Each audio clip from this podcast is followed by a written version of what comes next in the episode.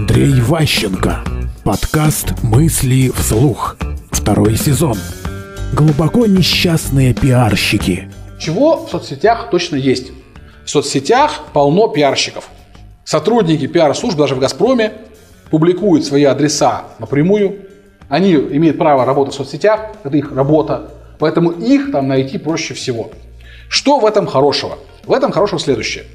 Эти люди обычно глубоко несчастные.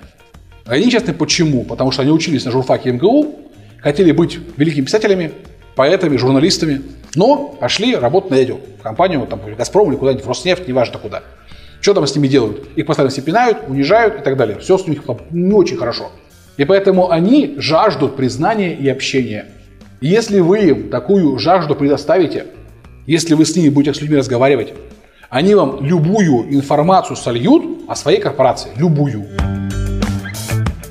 Мысли вслух. Слушайте новые выпуски и ищите аудиокниги Андрея Ващенко на Литресе.